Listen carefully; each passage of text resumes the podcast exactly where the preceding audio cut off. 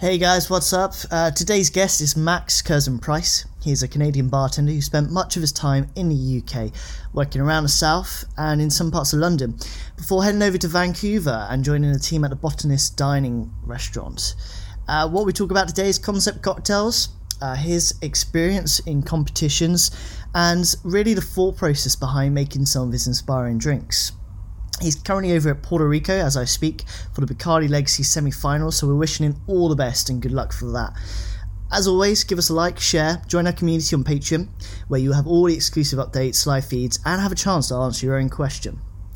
So, without further ado, let's roll the intro.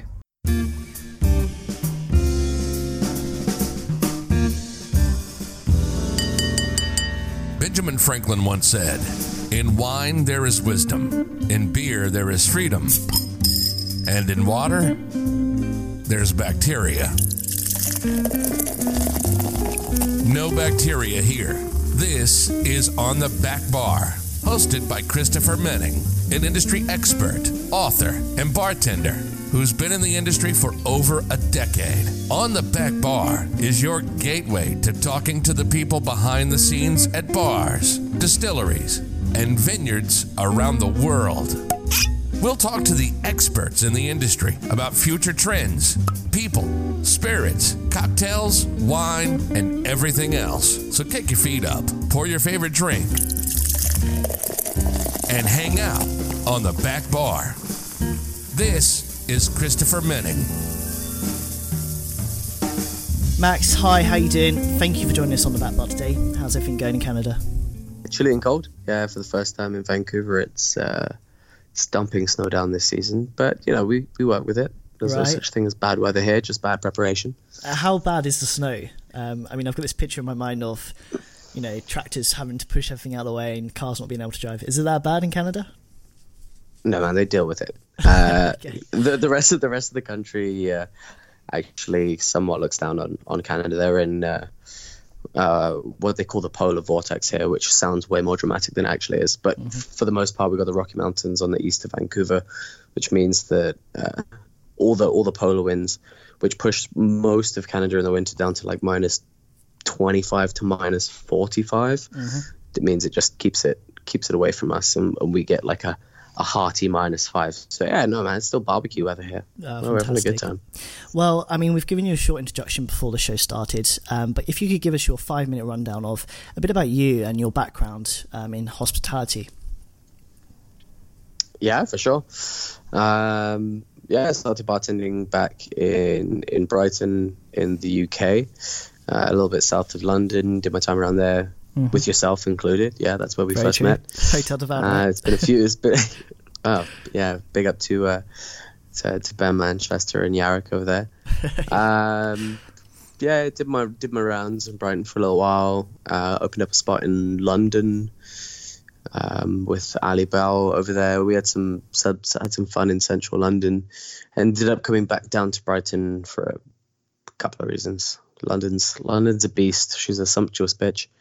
And then uh, yeah, I did my time, and then eventually around the time about the referendum, I ended up moving out to uh, Vancouver, British Columbia, in Canada here, um, taking a bit more of a, I think what I thought was going to be a step into uh, a change of my personal lifestyle, and didn't come with any plans. I'd never been out here before. Uh, just wanted to see something new, experience something as as you do when you're in your in your mid to early twenties, and ended up really falling in love with the bar scene out here as well. So that sort of cemented my position within hospitality career, and um, started started heading at that pretty strong.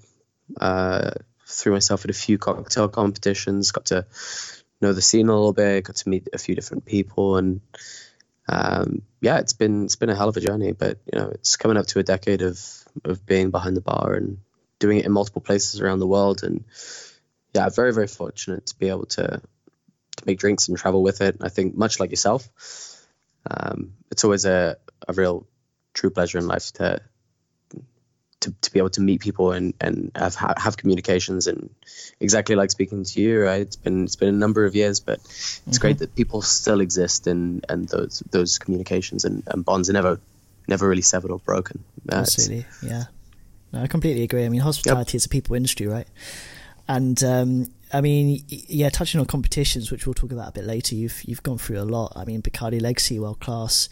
Um, one thing I do want to talk about first is uh, the the bar scene in Canada. What's that like over there? Um, you're obviously right now at the Botanist Dining, uh, which is a fantastic venue. Um, but if you could tell us a bit more about the sort of the bar landscape, I guess in in your part of the world, that'd be great. Cool. Yeah. Um, Canada's very different to the UK. I would say. The, I think you know the UK is very progressive, but because it's sort of a, lo- a lot of Britain, I feel holds itself on top of Europe. You know, there, there's a lot of uh, like London is full of Italian bartenders. We have a ton of French influence. Um, huge talent coming from Europe, but they're, they're all sort of looking at, at London as this sort of pinnacle. Um, I do subsequently feel that that ends up meaning that parts of London sometimes can appear as if it's sort of resting on its laurels a little bit.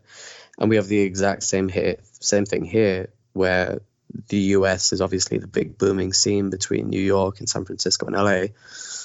Um, and so so Canada in the same way that you have all these sort of uh, Italian or Spanish, French bartenders making their way across to the UK, Canada's kind of in a similar state, I suppose. You know, we we sit in the shadow of the US quite a lot, and we don't get the same recognition, and it's that we don't have the same big travel ports like like Houston, for example, which you know it has links to to maybe 200 different cities around the world so creates these huge hubs of like hospitality movement and traveling um, the canadian scene is pretty pretty much divided between toronto and vancouver as two core cities toronto's much further to the east um, near detroit about an hour from north of detroit and in the states of Michigan, and then uh, Vancouver right on the, the far west coast. But the only thing with Vancouver is it, it quite literally, as as far as you know, the the western map goes, is, is literally the end of the world. The, you know, any further west, and you kind of come come around on the other side of of the map. So again, we're not we're not a huge travel city, but it's about three million people here. Um, cocktail scene is, I would say, quite progressive and mm-hmm. it's definitely grown in the last three years or so. There's been been a few new bars that have opened up across Canada that are really starting to pick up and, and create waves, and there's definitely uh, a real large push to get people to mix up their their lifestyles or, or drinking habits to, to, to push more towards mixed drinks. Um, there's still obviously a very large beer culture here. There's a huge wine scene, particularly here in British Columbia but cocktails are definitely up on the rise at the moment, uh, and I think we're we're sitting on on top of our game. It's not like it sort of fluctuates in the same way that let's say London saw a fall of the cocktail in like the nineties, um, and we're building it back up. But yeah, Canada's Canada's doing great. Okay, and you're part of the Botanist Bar team, an award-winning bar team too, most notably Bols Around the World. You've been in Canada's 50 Best Bars 2019, it's top 10, I believe, as well. Um, I, am looking at the menu and it, it, seems really progressive. Can you tell us a bit about sort of your influence in the cocktail menu, where a lot of the inspiration comes from? And we'll go further into this in terms of what concept cocktails are in a minute too. But yeah, it'd be really good to get an overview of the Botanist Bar and what it's like there. Yeah, for sure. Um, Botanist has been around now, coming up, coming up three years. Uh, some joker on the marketing team opened a bar called Botanist on 420. So April 20th will be our our. Uh, I know it's, it's great. Will be our will be our, our third year. Um, it's. I think the particular verbiage is is sophisticated yet whimsical. Uh, we don't like to take ourselves too seriously, but the drinks are simple, clean, but quite complex uh, focusing on like really bright, fresh. I really hate to use the word seasonal because there's mm-hmm. not really such a thing as seasonal, especially in bars. If you buy your limes from Mexico, you're not a seasonal bar. But I don't know any bar that doesn't have lemon or lime juice, and guaranteed that doesn't come from any country as as, as far north as this. Um, so we do to some extent move with the seasons. Um, the flavors do change and, and come in and out, but we uh, we like to use a lot of a lot of the weird and wild sort of botanicals that we uh, sort of find within this location, within this area. Thirty percent of Vancouver is um, is Asian as well, so we have this huge influx of like really wild, weird things that we, we wouldn't find in, in, in Western cuisine so much. Uh, so we we try to tap into that as much as we can.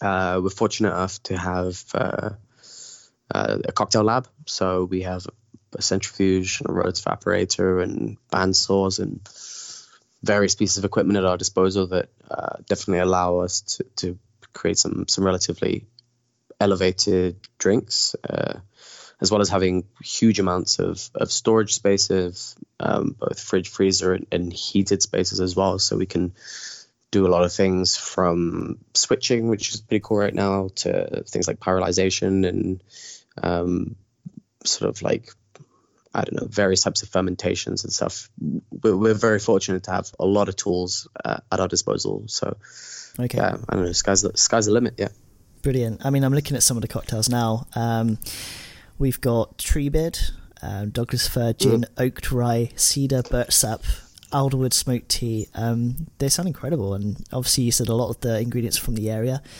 in terms of things like centrifuge, rotovaps, it's such a big thing now. And I mean, obviously, some of the top bars in the world are using these pieces of equipment.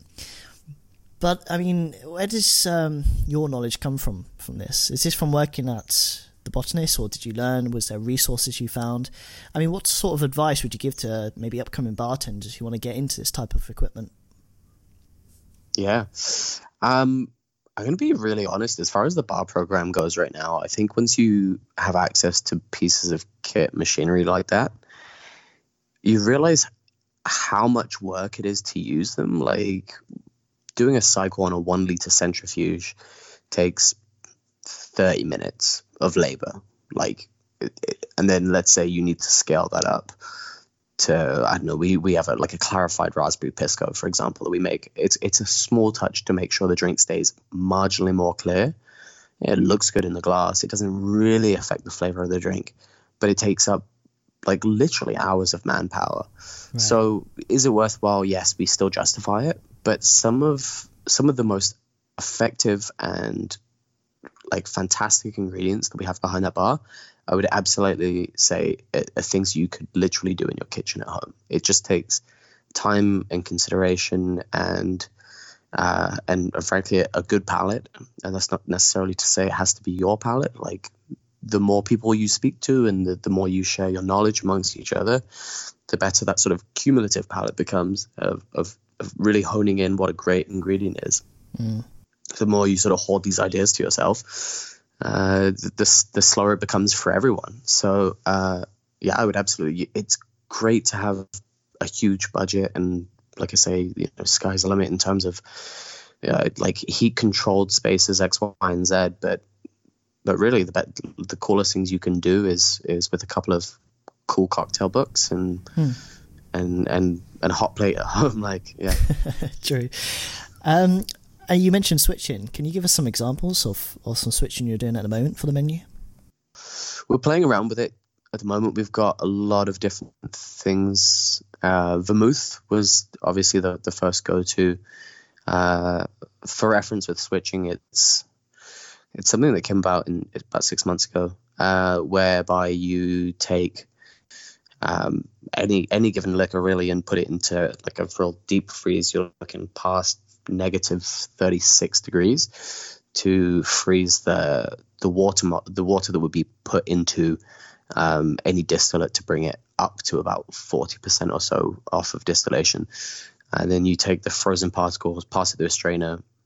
Uh, all the ice crystals that you catch, you weigh, and then uh, will let's say you do that with two different distillates, and then those ice crystals, you'll basically have, let's say, uh, peated whiskey ice, which obviously turns into water, is the water that, let's say, Ardbeg added to it. And then one that we're mixing with at the moment is uh, Giffard's banana liqueur. So you're then taking uh, the non-alcoholic, the, the, water extracted from the banana liqueur and switching that into the Ardbeg. So subsequently, what you end up with is like this whisper of like baked banana and Ardbeg. um, in peated whiskey, or you end up with like peated banana liqueur. Right. Both, for the record, are fucking delicious. um, so yeah, we, we were doing a lot. Vermouth is obviously easier for most people because um, lower ABV means that you can do it in a in a standard commercial freezer. We did uh, where we, we do have some space that we can do some some heavier liqueurs, but yeah, just just for people at home, it's it's super easy to to switch up vermouths or amaros, chuck it in the freezer, let the ice crystals form over over 24, 48 hours, strain it through a fine strainer, weigh that, and then throw something else in it. I mean, you can do acid solutions, so you can acidify vermouths, you can do uh, cordials, oleos, anything. I mean, just just mixes it up so so dramatically. Um, but again, very very simple and just things you can do at home. It just takes a, a little bit of consideration. Yeah, for sure. And uh, just for the audience as well, there's a really good article from Punch Drink. Uh, if you just Google switching alcohols, the first one comes up. It's called "Goodbye Fat Washing, Hello Switching," and you're right, it's very Yeah, very new. It's but great article. Yeah. And let's go into cocktails then. You know, we I really want to touch on the the concept cocktail idea because you're you're quite the person behind this, and uh, I've always been quite impressed with some of your drinks. There's one particular drink that I want to mention um, from your time in Brighton, Obi Wan Negroni. Do you remember that one? do you Yeah, want to tell the audience about that? I mean, that was that was great. I loved it. But yeah, do you want to explain a bit about your, yeah. your idea? Yeah, that was a lot of fun. It was uh, it was a white Negroni. Um, we just we just wanted to like really throw ourselves into all the Star Wars puns that we could possibly do. That was at the Cocktail Shack, so it was a, a fun little sort of like modern style tiki bar, and every drink on the menu was just a dumb pun. Um, yeah. So yeah, it started with uh, Qui Gon Gin, which was um, uh, what did we do? I think we did a, like a green tea and pink peppercorn wash on the gin. Uh, Princess Leia, that was just regular Lillet. We just decided to name it different. Uh, we did like a a uh, black tea Suze, I think, was like a Lapsang Souchong. So that was T three PO, and then uh, the drink was served on a cassis infused ice ball Death Star. So it was just like a, a deep purple uh, ice ball in the shape of the Death Star. But the idea being really that you pour your white Negroni over the drink, and of course, with the influence of the Death Star, over, over time, your drink would quite literally go to the dark side. So yeah, we managed to get uh, five Star Wars puns into one drink. But yeah, that was a that was a tasty little number. I mean, I love it, and it, it's really it encapsulates everything you were trying to do with that cocktail. And there's the storytelling behind it, the experience, and I think um, you're probably a lot more elevated than what you're doing now back then. But it's fun. It's um, it's great. Um, another cocktail we'll talk about now, which is one you're really big on promoting, um, and it's a really good course too, is Pride to the Bumblebee, uh, which is your Bacardi Legacy cocktail for 2020, right? So let's talk about that. Tell us your story behind that.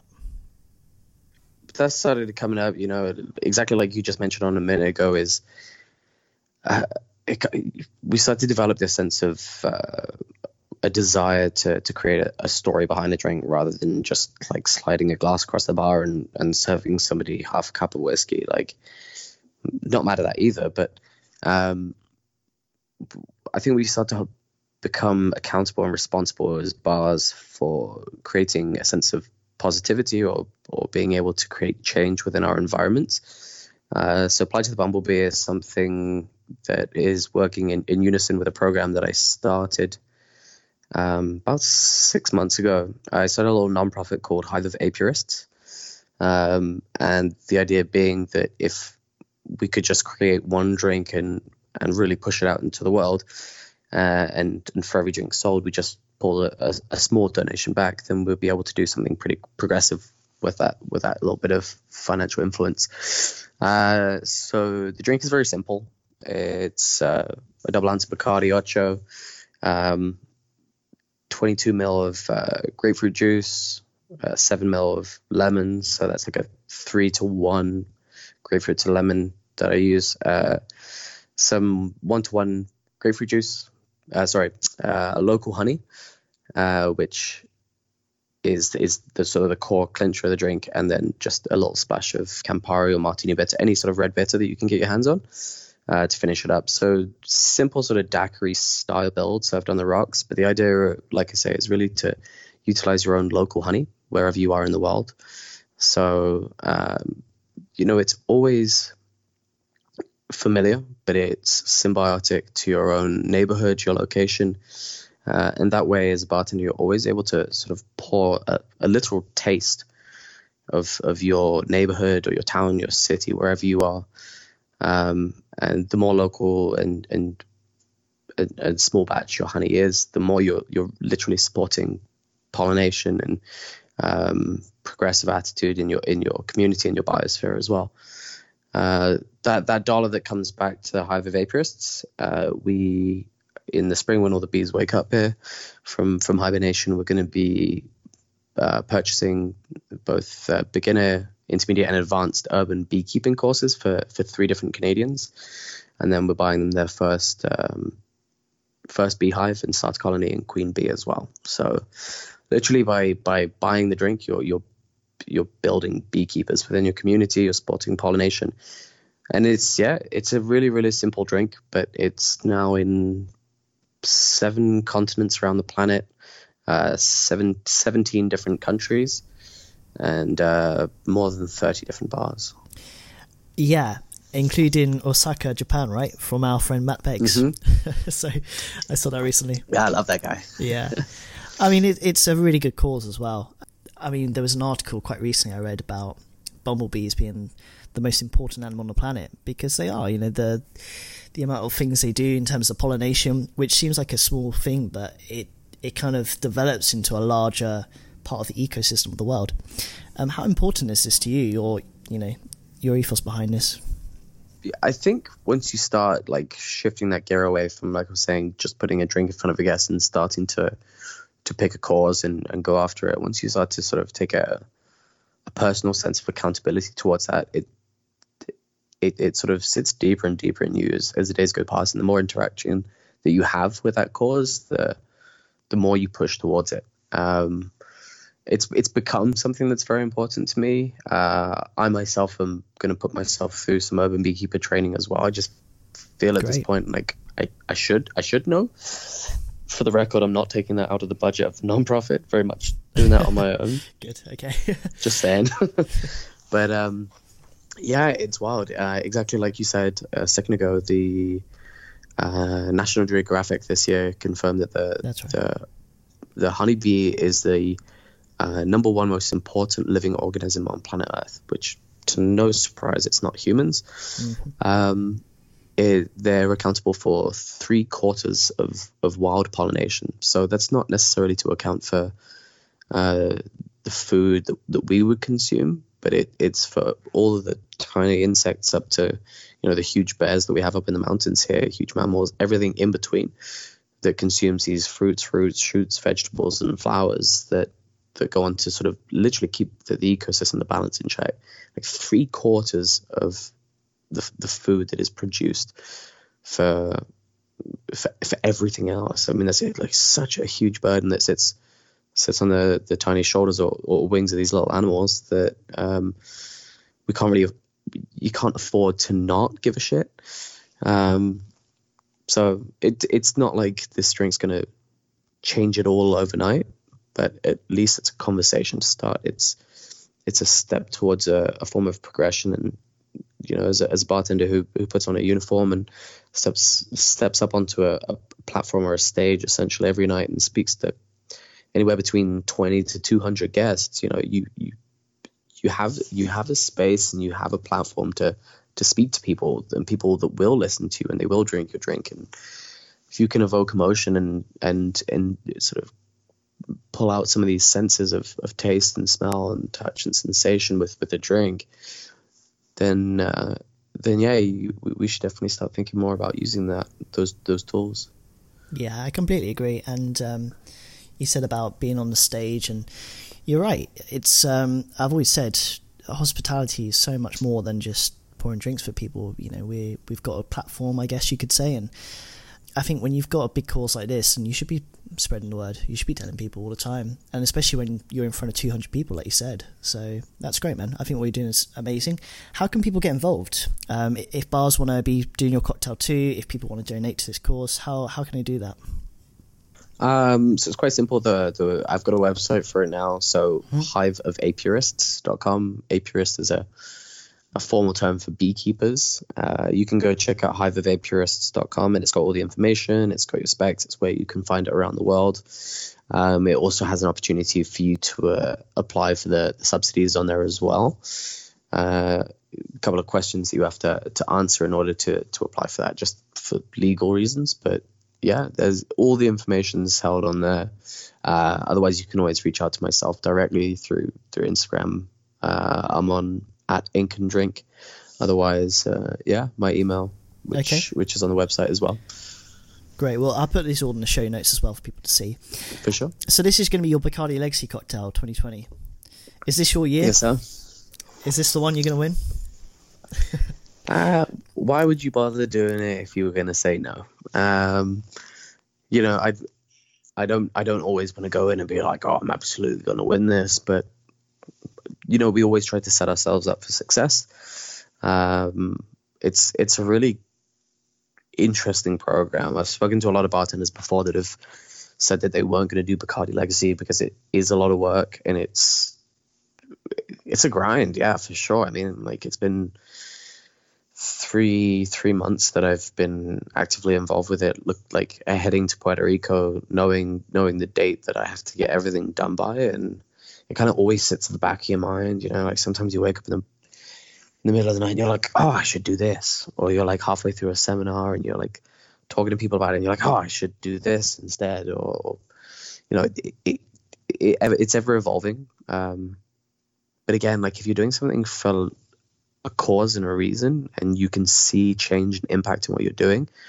it becomes so much more pleasurable and enjoyable to do. So, um, yeah, def- definitely, definitely going in hoping that I can uh, come out on top. But that being said, I wouldn't be massively disappointed because through through this entire process, I've given myself the energy and the tools to to do something that I will continue doing, win or lose. Sure. So Well, good luck to you. Honestly, I hope you do well. we'll be. Um, I hope I do we'll well be keeping watch. I mean, when we're talking about these type of cocktails, the concept cocktails, which I keep calling them, where where's your? I mean, what's your blueprint for this for bartenders who are listening? Um, where do you start? Do you start the spirit? Do you start the story? What is your sort of um, your your track of mind when you're making these drinks? There's so many different ways that people, bartenders in particular, can approach uh, a cause or a program or something as simple as a drink. You know, it, it definitely comes from outside of bartending as well, in, in terms of building projects or, or lifestyles, whatever you like. Um, directly in regards to, to building drinks, I think, you know, back at that, that Tiki Shack when we are talking about the Obi Wan Negroni, like it always started with the name and then the drink followed with it because the main thing is it just had to have like some stupid, dumb, ridiculous pop culture name. Don't get me wrong, I still love that. I'm still Yeah. all about There's still room for that. puns. I'm all about the puns, but um, I, I sort of started shifting the way I approach drinks in the last couple of years, thinking less about. Um, you've got these opportunities to think about your your how, like how am I going to make this drink? You know, if you have an idea for for some like wild, switched, clarified, redistilled X Y Z, like okay, so you figure out how you're going to do it. You know what you're going to do but then the sort of the underlying question and the one that, that really for me i find clinches it in terms of concept is is why like why are you creating this drink? What is the purpose of this? What is either the message you're trying to send? What is the emotion that you're trying to evoke?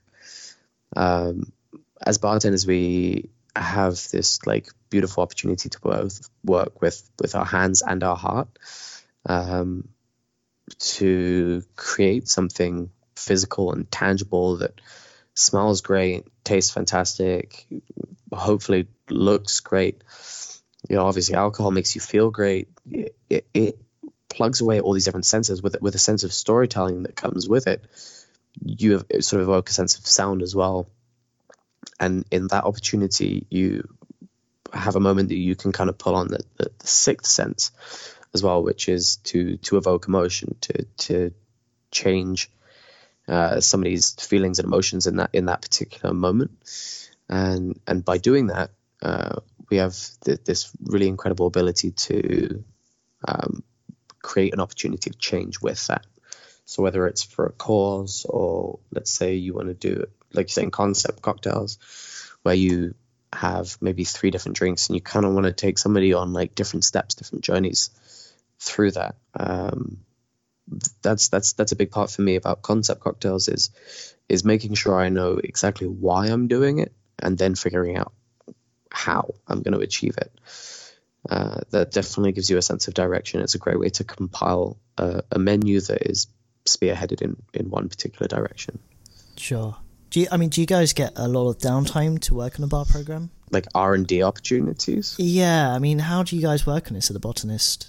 A lot of it's sort of while you work. We have a lot of conversations with each other. We're very fortunate to work on a, a team that uh, we're all friends, you know. So there are times you go out and get ramen and hang out and have lunch and shoot this shit about a couple of different ideas. And um, yeah, I think you know it takes one person's idea, but when it comes down to to writing the menu, we we make sure that we're never Jeff Jeff Savage is our, our bar manager doesn't doesn't really give one person the task of like okay so we need a stirred preferably agave or rum based drink to fill this gap on a menu. He'll give it to two people. And he'll say like uh, for example i we, we the garden variety that's on the menu that's like a simple vegetal reimagined sort of um, tomato free bloody mary essentially which ended up coming out with like cachaça two ounces of yellow chartreuse red pepper juice uh, and lime. Super super simple.